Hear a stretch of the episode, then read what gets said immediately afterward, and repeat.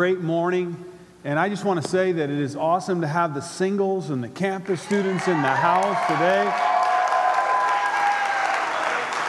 You know, uh, be, because of the big game, uh, we, we're not having the 5:30 service uh, because nobody might show up. But uh, that's something that's something they decide. But I just wanted to say it's really special every once in a while. But I also want to say how awesome the 5:30 service has been. You guys don't get to go. I go. And uh, it's really, really incredible that, you know, you got people that work on Sunday. There's still an option for them. There's families that got sports activities going on or something's going on, and there's an option, and they can come experience the same service. The worship team in the evening is awesome. So, uh, really love that service, but today we're not having it. Sorry. Their decision. Their decision. Okay, but it's great to see. If you're a guest here today, I want to welcome you. We're right in the middle of a series called Wild Goose Chase. And uh, we are in a pursuit this year of chasing after the Holy Spirit. And, and the wild goose was a name that the Celtic Christians came up with to describe the Holy Spirit. Uh, a, a, mysterious pursuit. It was unpredictable. Uh, the, the wild goose was unpredictable. They didn't know when he'd show up. They'd hear him, but they wouldn't know where he was coming from. So that's what this, this series, and it's all about an adventure. It's all about, you know, really coming to know what God's plans for us are. Because I think some of us have allowed our lives to get boring. So, again, Mike already said it. I'm just going to say it one more time. Uh, today, we're having this banquet. Let me, let me repeat to you Jesus' words. He said, Go out, and he's repeating this, the parable of the great banquet. He said, Go out quickly into the streets and alleys of the town and bring the poor, the crippled, the blind, and the lame, because I have a great banquet for them. And uh, that's what we want to do. We want to throw a great banquet for the, for the homeless. I did it last year. Best Super Bowl party ever. And I've been to a few. Uh, clearly, it was the best uh, because I know our Father in heaven was, was fired up about it. So, hope you can make it. And uh, if you can't next year, I want to encourage you to, to, to make your plans around that. So, you know, with this, also, this series, this is about a deeper relationship with Christ, understanding who God is and how He works. And the Holy Spirit is the hand of God here on earth. And you say, well, where is God? He's here. But He's here via His Holy Spirit. And, and that's the adventure that I want to invite you. So if you missed any, this is part four we're going to be talking about. Uh, if you missed any of the first three, want to just direct you to our website. You can go there. You can listen to them again and again and again. And I highly recommend it because this series has been awesome for me. And I just want to say I am so excited about what God is doing among us. I do want to give some kudos to the campus ministry because they put together a, break, a great prayer night on Friday. Let me just say this uh, for some of you guys, you have this idea that, you know, prayer night's kind of boring and I'd rather sit and watch TV. You missed it. These guys put it together. It was so creative. Uh, we wrote letters to God. Uh, we, re- we wrote down our big prayers and we hung them up and, and we watched videos. And I mean, it, it, it went by like that.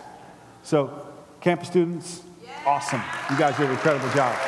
God lift you up. Tell you how great you are. And, uh, you know, as we, we continue uh, in, in this pursuit of the Holy Spirit, I want to I wanna start out with a prayer because uh, have a spe- special prayer request. My wife's not here. There's an empty seat right here. She had to fly up to uh, Boston to see her father. He's on the last days of his life. Uh, so uh, if you could say a prayer for her, but I just want to pray for her, pray for him, and then pray for our service. So join me if you would in praying. Holy Father in heaven, we're so, so grateful to be here in your presence today. Thank you that we're all here together. And I pray that you will be with us now, that you'll fill this place with your Holy Spirit. Help us, God, to understand you and know you better how you work. And I pray that today can be a day where you realign our thinking with yours how much you love us, and the great plans that you have for our lives. Father, I want to ask you to please be with uh, my wife, comfort her at the thought of losing her dad. Uh, he's in the throes of death, God, and I pray that you'll please work out, do a miracle, God, if there's any way that you can give him a little more time. Father, we ask you to use this for good and stretch out your hand and be with us and help us. Father, we know that life is spiritual and we're only here a short amount of time compared to eternity.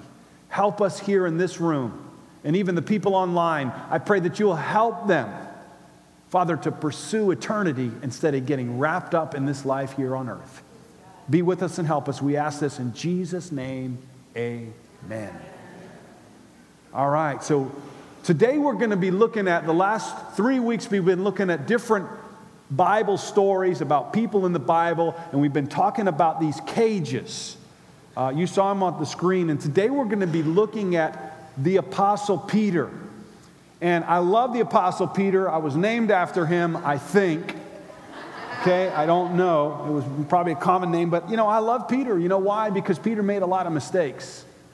But God continued to, to tell him, I'm going to use you.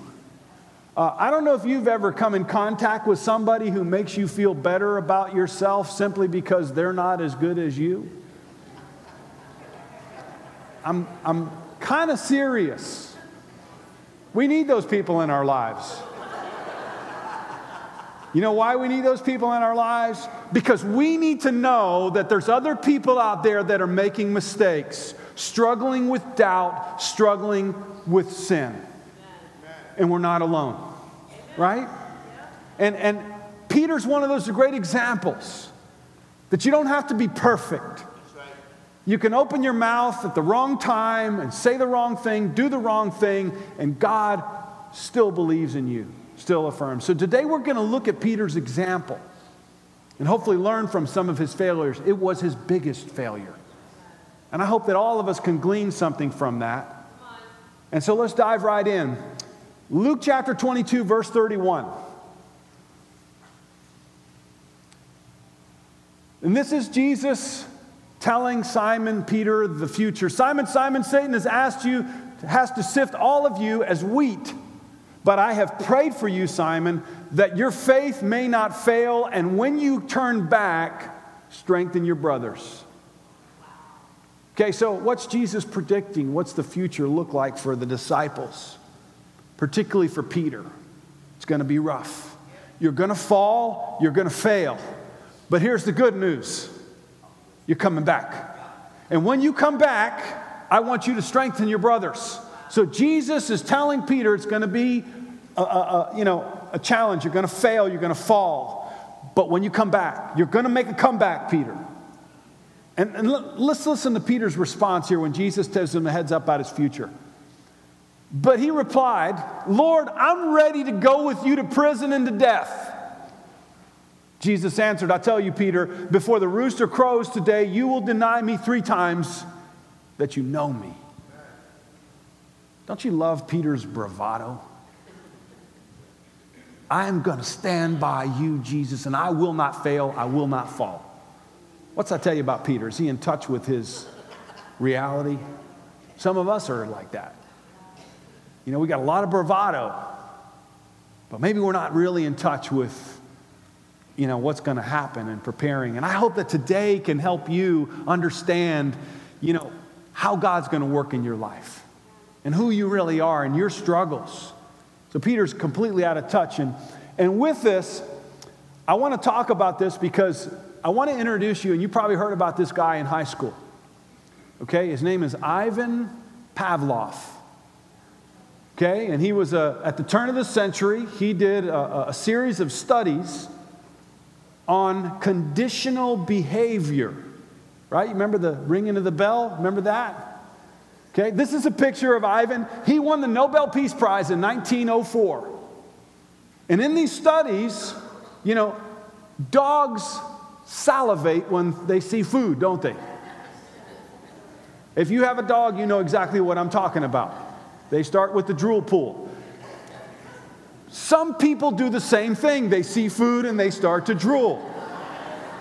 Okay, they start to water at the mouth. Ivan Pavlov was a physician and a psychologist, a psychiatrist, and he wanted to, to, to develop, to see if he could condition dogs that obviously they're going to salivate with food, but he, he wanted to see if he could condition their behavior that while they ate, he would ring a bell and the bell would condition their behavior so that you could eventually train them to ring the bell, remove the food, and they would no longer salivate at the sight of food, but at the ringing of the bell. And he won a Nobel Peace Prize for that.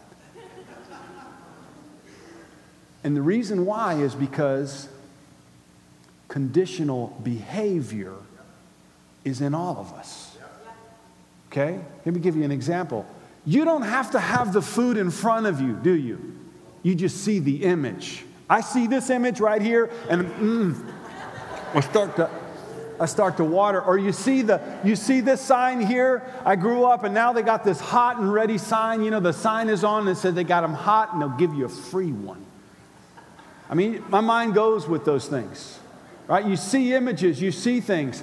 And what I'm trying to get across to you is every single one of us in this room today have an elaborate series of conditioned behaviors. This happens, and you're going to behave this way. And in some cases, you know, when we get in a situation, it's an awkward laugh, a nervous laugh, right? An innocent conditional reflex, as Ivan called it. For others of us, it's a, it's a more destructive reaction. We face a challenge and we drink too much. And we get drunk thinking we're going to drown away our problems. And that's a very destructive conditional behavior. But you and I have this problem, and whether it's innocent or whether it's destructive, it's there. And today I want to invite you to address your conditional responses, your reflexes, how you respond to different situations, because this is what we're going to learn about the Apostle Peter. And Jesus, this is what Jesus was up to. Okay? And in Matthew 5, he gave the Sermon on the Mountain and he said phrases like this You have heard it said, but I tell you, right? Remember that many times? You've heard it said, you know, an eye for an eye and a tooth for a tooth, but I say, what? Love your enemies, right?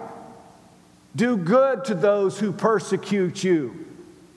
Pray for those who persecute you you know, and turn the other cheek. What's Jesus doing in his teaching? He says, You've heard it said, you know the conditional response. You know how we respond to situations. Somebody crosses you and you, and you get back. Jesus said, No, I'm going to recondition you.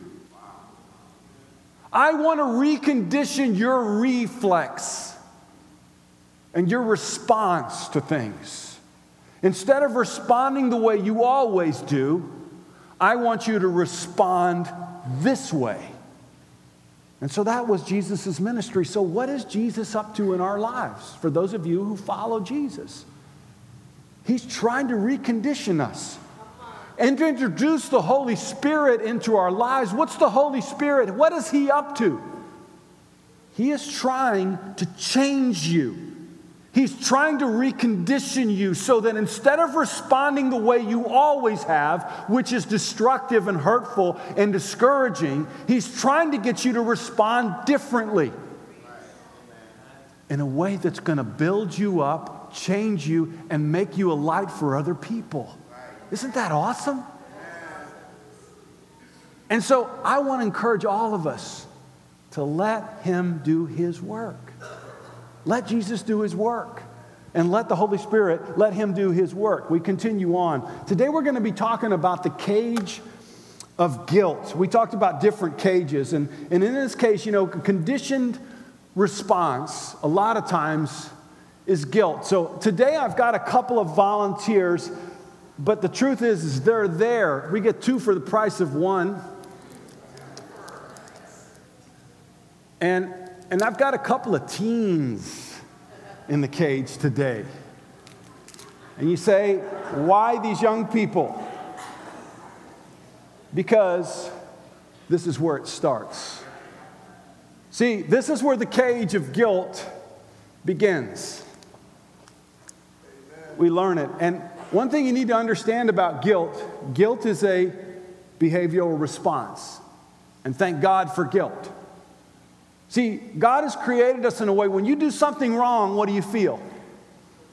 And that's a good thing, right? That's a good thing.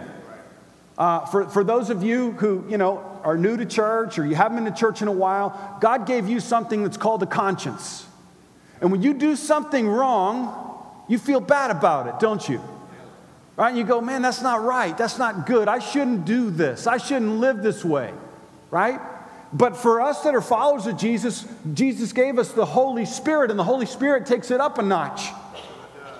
And, and the Holy Spirit can give you a warning way ahead of time that when you're not just doing something wrong, when you're tempted to do something wrong, there is a sense of guilt. Hey, I'm in the wrong place in the wrong time. I shouldn't be here. There's a nudge. Thank God for that. But what I want to talk about today is when you cross the line. See, when guilt becomes something that it's not, it's not, a, it's not a godly guilt, it's an overdone guilt.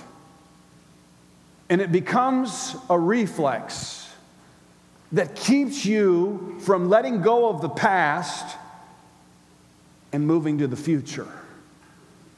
See, some of us have been conditioned into thinking that you're a failure.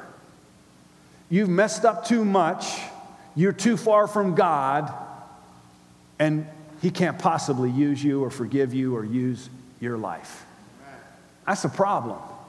See, that, that's, a, that's an overdone guilt trip.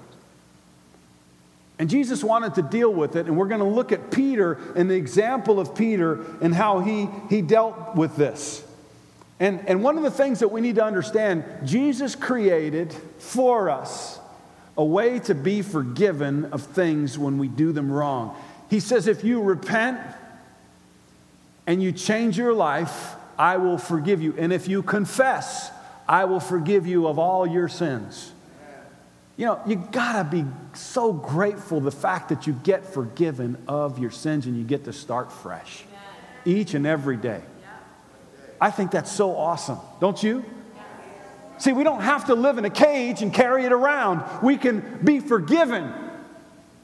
But too often, we don't. And we live in a cage. So, and this is something that, that, that we're talking about the dysfunctional guilt. Our feelings of guilt cage us and keep us from chasing the wild goose. And so we're limited. And instead of going, you know, God, you forgave me, we carry it around. See, it's, it's easier for us to accept God's forgiveness than give it to ourselves because we say, yeah, God forgave me, but oh, I'm not sure I forgive myself. And I'm not sure I forget the stupid thing that I did. And so we carry it around. And that's destructive. And it keeps us from following and chasing the Holy Spirit. God's got plans for us, and we hold back. And so we're going to look at the example of Peter, and it, and it basically puts us in a vicious circle of failure after failure, and it's predictable every time. So, a little further on in chapter 22, we read about, about Peter here, and they arrested Jesus, and seizing him, they led him away and took him into the house of the high priest. Peter followed at a distance. You know, Peter's got a bad rap, and we're going to see why.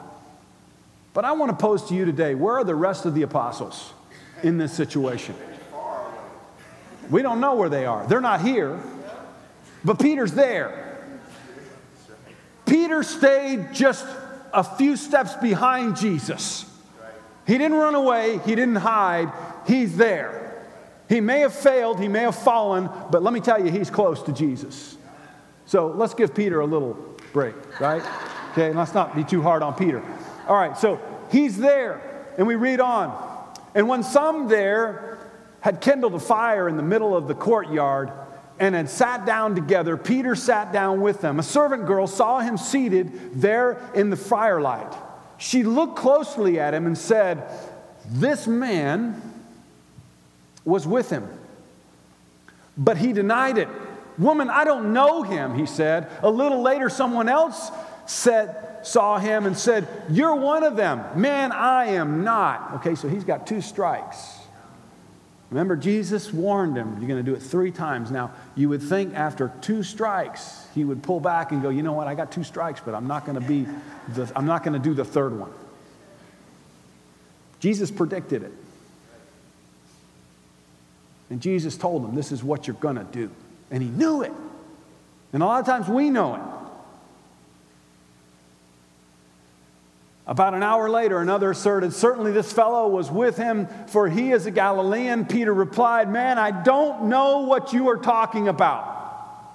Just as he, it's like the words just came out of his mouth, just as he was speaking, the rooster crowed. What a haunting sound. And just after that, the Lord turned and looked straight at Peter. Then Peter remembered the word the Lord had spoken to him before the rooster cries, crows today, You will disown me three times. And he went outside and wept bitterly. You know, th- this, is, this is very, very powerful. And I want to pose to you today that a conditional behavior started with Peter right here. Very well could have happened that every time from this point forward, Peter heard a crow or a rooster crow, what did he think? I blew it. I failed. And this is huge failure. This is, this is the failure of all failures. You have the Messiah, the King of Kings, and the one you've put your invested your whole life in, and you said, I'm willing to die for you, I'm willing to go to prison, and you do the exact opposite. So every time you hear a crow, crow a, a, a, a rooster crow, what do, you, what do you think? I failed. And see, we live in a suburban area or an urban area. We don't hear a lot of roosters, right? But if you live in a rural area just like they did, you hear crows or you hear roosters crow every morning and they don't have an alarm clock. I mean, it gets near dawn and they start going at it. I mean, every single one that crows, you think about your failure. This is very powerful. I got to tell you guys because I started thinking about this, my, my conditional responses. And, you know, there's a golf tournament that I watch every year. It's called the Masters in April. And they hold it in North, uh, uh, just north of Florida in, in, in Georgia, that part of Georgia. And I'm watching the telecast. And they're talking, and there's a gate, but I'm hearing birds in the background.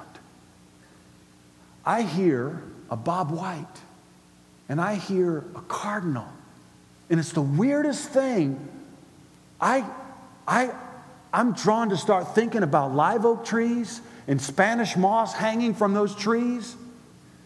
And I miss home. I miss where I grew up just by hearing those sounds. I miss home. And it's like something just comes up in me, and I'm going, man, that sound reminds me of home. And it's a conditional response.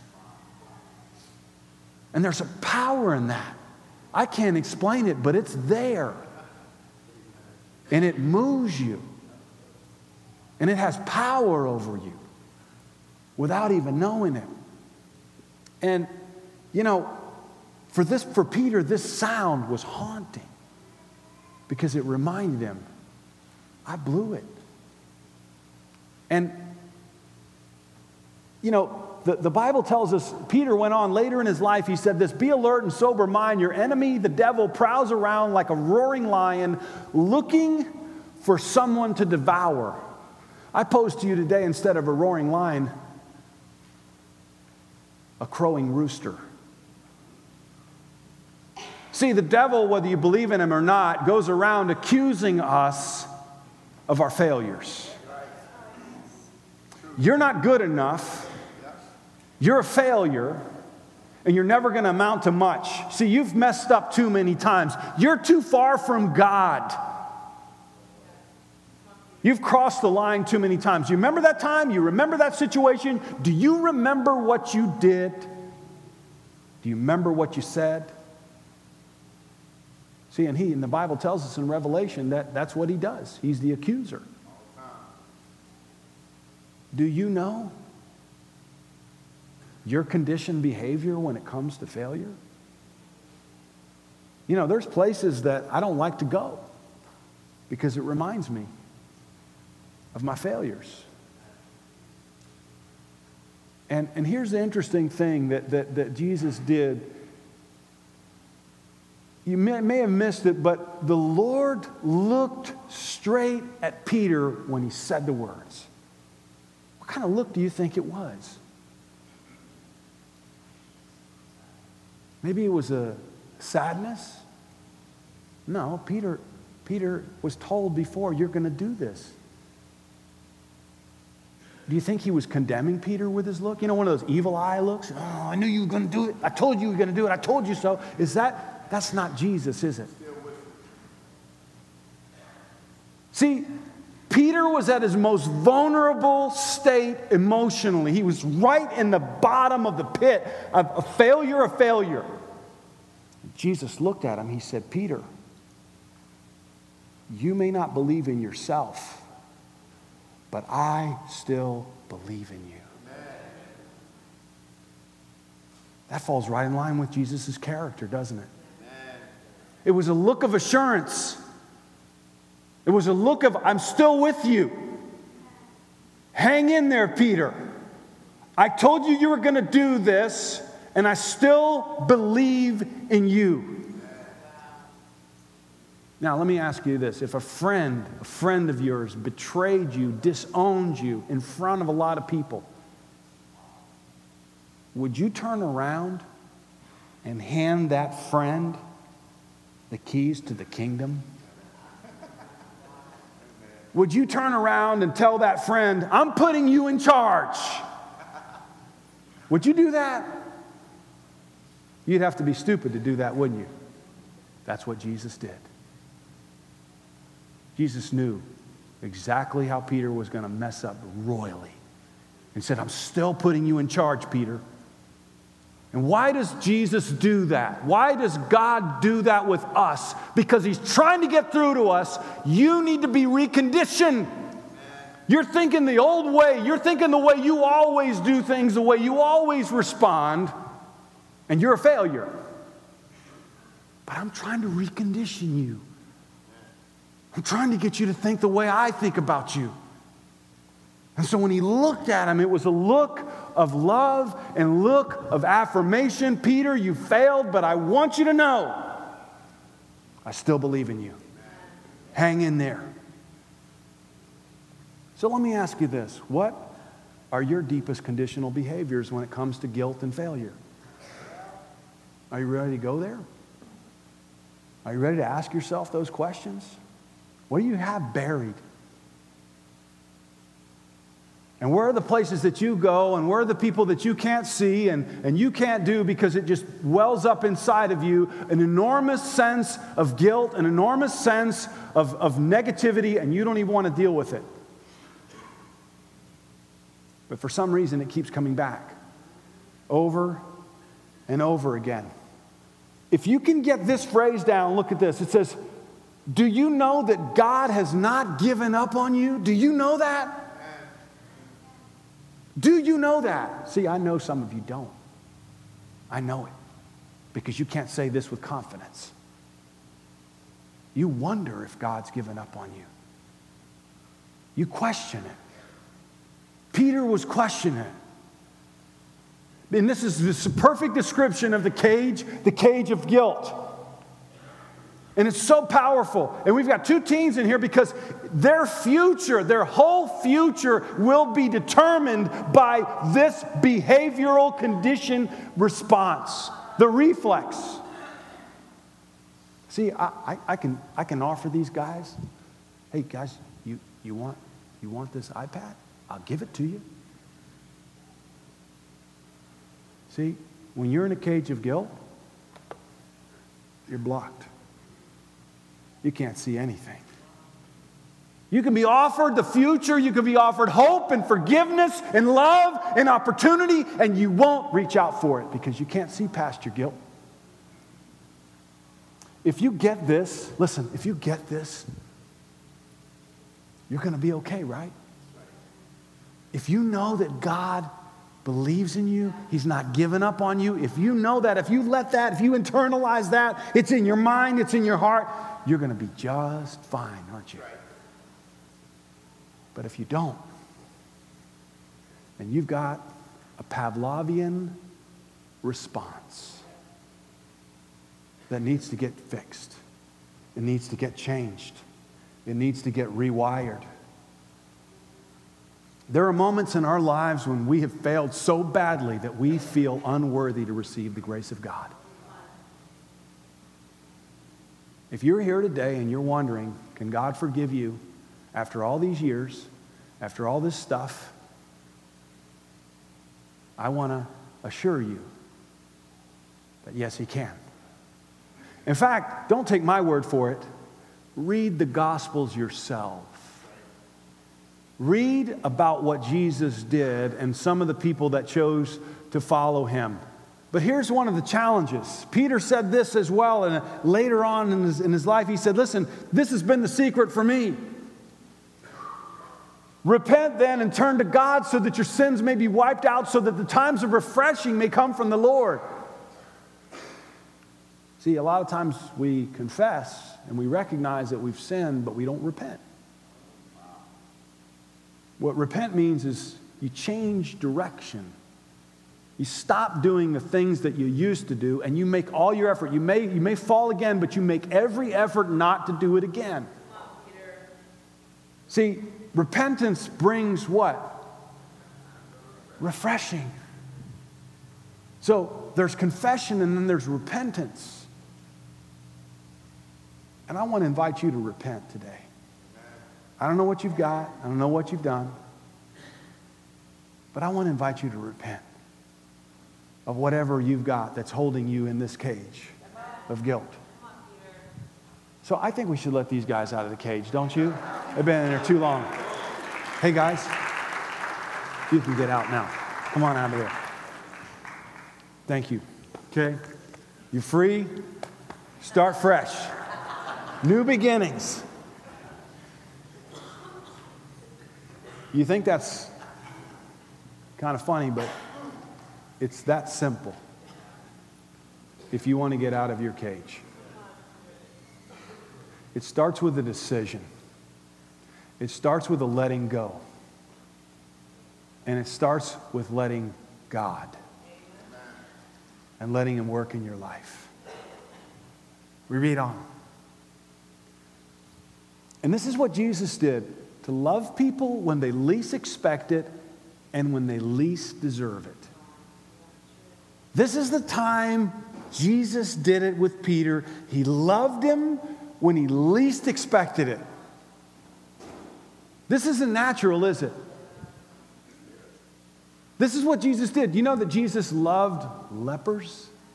They, they thought, man, nobody's going to come close to me. I'm sick. I got this disease all over me, and I'm contagious. If you get near me, you're going to get sick. Jesus would hug them, he would touch them, he would heal them. He did it with prostitutes, tax collectors, and sinners. They least expected it. What did they expect from a religious teacher? Back away. You're not allowed here. You, you can't be here. You know, maybe some of you came to church today and you're saying, I don't know if I should be here because I'm not a good person. Let me tell you, the, the place where you are most accepted is in church and around Jesus. Because that's what he does. But see, why can't you why can't you let that set in? It's because you're living in a cage. It's your cage. It's what you've created. It's a Pavlovian response. It's normal. And I pose this if you're a follower of Jesus, you need to do this. We need to do this. It's not natural, is it? But this is if we're going to follow Jesus, we're going to say, I'm a follower of Jesus. We need to love people when? When they least deserve it and when they least expect it. Man, when somebody does that for us, what do you feel? It's powerful, isn't it? So later on in Jesus' ministry, he, he dies for our sins, he rose from the dead, and he spends 40 days popping in and out and, and talking to the disciples, encouraging them. And one particular day, Jesus shows up. Peter went out on a fishing trip. And he told his other disciples, he said, Hey, guys, let's go fishing. And I don't think it was, I like to go fishing, let's go fishing. I believe Peter was saying, I'm going back to my old way of living, my old career. See, because my career as a follower of Jesus, as a disciple of Jesus, is over. I have failed too much, too big. You know, there's people that have left church for that reason. At that moment, a critical moment, they hear the rooster crow. They hear the sound, they hear the voice, they see the situation, and they go, I'm done. I can't come back here. It's at that moment. When they had finished eating, Jesus said to Simon Peter, Simon, son of John, do you love me more than these? So Jesus is checking him. Jesus is asking him a question. This is a very, very powerful conversation. Yes, Lord, he said. You know that I love you. Jesus said, Feed my lambs. This is a conditional reconditioning. Hey, instead of thinking about you, Peter, if you really love me, do this. Think about other people. Second time Jesus asked him. And we'll skip the second time. He goes and asks him a third time. Verse 17, the third time he said to him, Simon, son of John, do you love me? Peter was hurt. Don't you feel bad for Peter? Peter was hurt because Jesus asked him a third time, Do you love me? Now let's stop and think about this. Why three times? Why three times? How many times did Jesus or did Peter deny Jesus? Three times. And see, Peter didn't get it initially.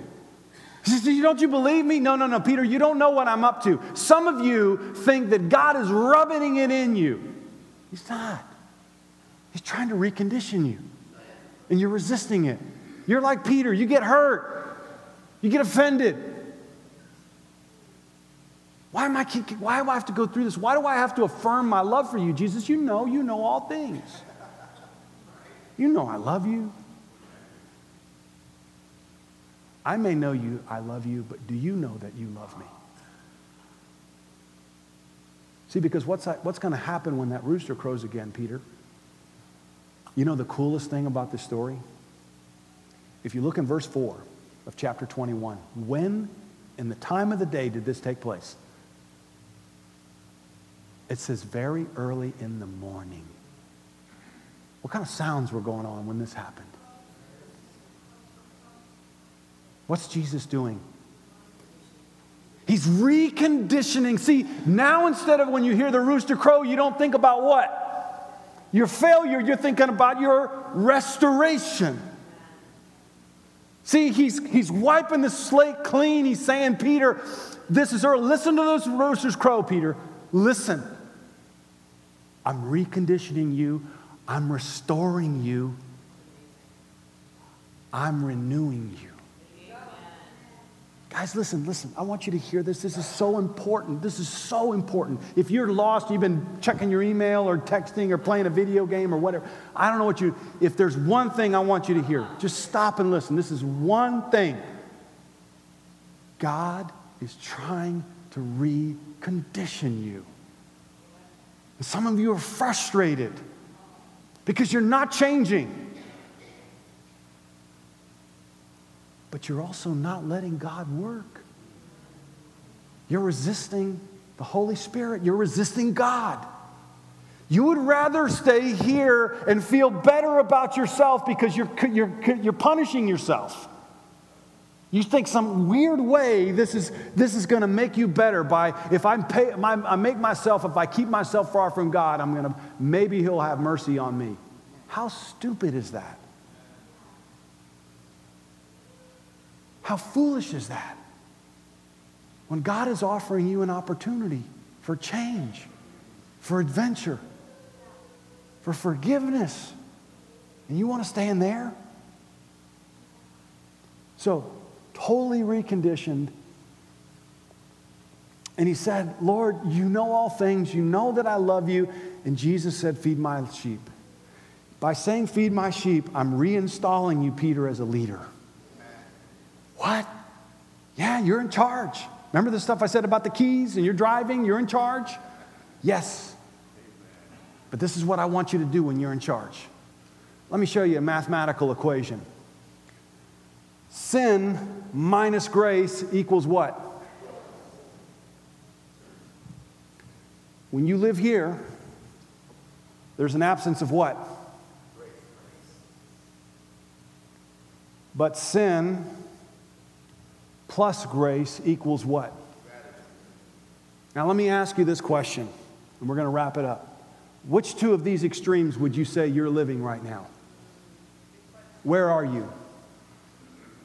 What is your emotional reflex, your conditional Pavlovian response in your life when you do things wrong, when you mess up? Are you a guilt ridden person? Now, what does this look like? Gratitude. What kind of person is that? You think they're going to have a good time in life? You think they're going to be excited? You think they're going to have a great marriage? Not perfect, but I guarantee it's going to be a lot better because they're going to wake up in the morning when they hear that rooster crow, they're going to think, what? I get a brand new start today. Jesus full of mercy. When they come to church on Sunday, what are they thinking?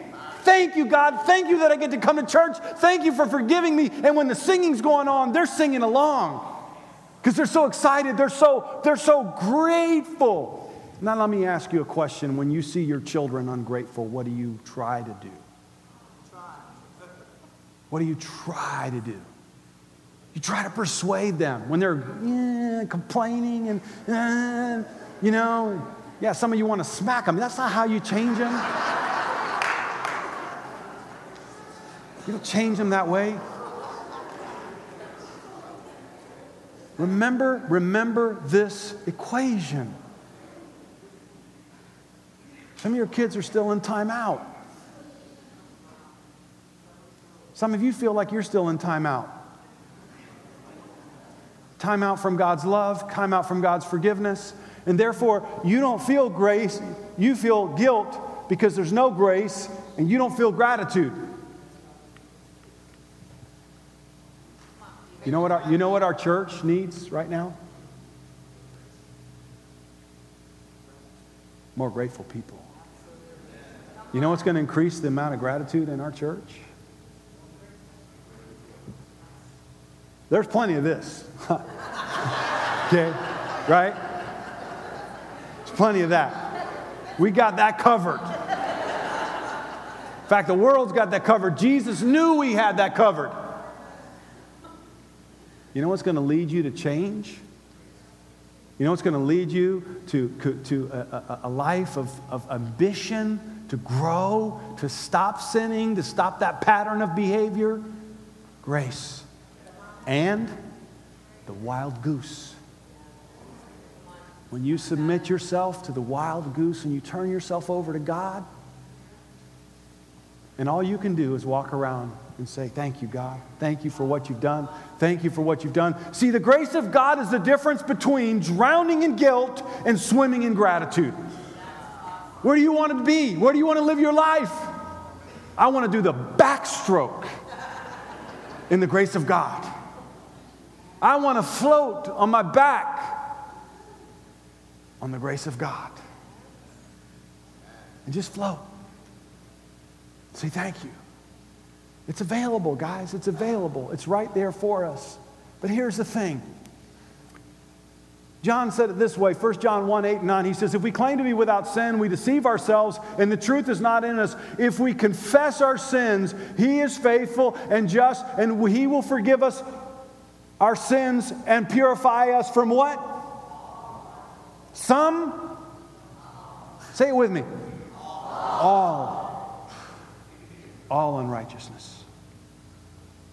Are you ready to be forgiven of all your sins today? Do you want that? Here's the option this or this. It's your choice. Some of your marriages here today are completely bound by guilt and a lack of forgiveness. This is a very powerful word right here confess. You got to confess. You got to get open. You got to get honest. See, because if you don't confess, you're, you're, you're thinking, no, I'm good, I'm good. Some of you live in that area where you're not, you're not being honest. I don't know what you got going on, I don't know what you've done, but let me tell you this confession is so, so powerful. There's freedom in confession. They've done studies. When people confess, their blood pressure goes down. It helps them. They're set free from that burden. And you know this. You don't need a scientific study to tell you that. You know this. When you confess, when you come together and you get with another couple and you say, you know what, our marriage is in the tank. But I know God forgives us, so we want a new start. And I'm going to open myself to be reconditioned. And I'm going to relearn how to behave the right way. And there's forgiveness from all our sins. So, right now, we are going to take the communion. And there's no better way to celebrate the communion than realizing what's communion about? Communion is about restoration. And if today you need prayer, if today you want to talk to a minister, we've got a few ministers in the house and their wives. We'll be in the back. And if you want to talk and you want to pray, we'll pray with you. We'll pray for you. We'll pray over you. But I want to invite you to accept the grace of God and allow the Holy Spirit to start calling the shots in your life. Let God work. Peter had to decide. And even though he was hung upside down for five days, sounds bad, doesn't it? Peter changed a lot of people's lives. He got to experience an adventure like no other. And Satan would have loved to keep him on the fishing boat and keep him out of the game.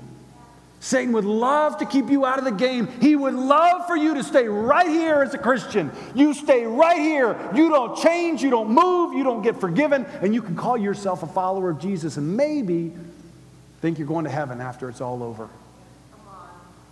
I mean, you might. God is the ultimate judge, but man, is that it? Is that how you're going to live your life? No impact, no joy, no gratitude. Right now, the communion can recondition you if you will accept your guilt, your sin, and let it go. And allow the blood of Jesus to set you free. The blood of Jesus is so powerful, it can wash away all our sins. And then I want to invite you to repent. Okay, if you need to learn more about that, we've got Bible studies. We can, we can you know, show you what it means to repent. Now, let me just say this before we take the communion. We're always going to have these. Okay, tomorrow's Monday. Guess what you're going to have on your doorstep? Cage of guilt. You have a choice. We're always going to struggle with the temptation to sin. You can go in and stay in, or you can stay out. Jesus died knowing we needed forgiveness. Jesus told Peter, Peter, you're going to deny me three times, but I still believe in you. Just stay out of that cage. Trust me that my grace is sufficient. And let that grace motivate you to change. And you can say no to sin because you don't want to go there anymore. You're too grateful to do that stupid stuff again. Too grateful to lose your patience and, and, and be that ugly person that you've been. You're too grateful. You don't want to do that to Jesus anymore. See, that's what grace does. So let's pray for the communion. Father, we thank you so much for the blood and the body of Jesus that we can take right now to remind us of your unconditional love. God, we confess right here, right now, that we don't deserve this. We don't deserve your love. We don't deserve your forgiveness. And God, in some ways, this is maybe the place where we least expect it. Thank you for loving us that much. Thank you for the blood of Jesus. Thank you for the body of Jesus. We do this to remember him. That we are entering in and we have been a part of a covenant that we're not going to give up and we're going to resign ourselves to let you recondition us in the way we think and the way we respond. Help us in that. Forgive us, God, for, for, for not believing in you and holding on to our own will and not letting you work. Forgive us. And I pray, Father, as a church together, that we can receive restoration today. Restore us as a church. Restore us as individuals, God. Help us to believe that today we don't have to have it in increments. We can walk out feeling and knowing we're completely forgiven and start fresh today. We love you, God. Bless this communion, and we pray these things in Jesus' name. Amen.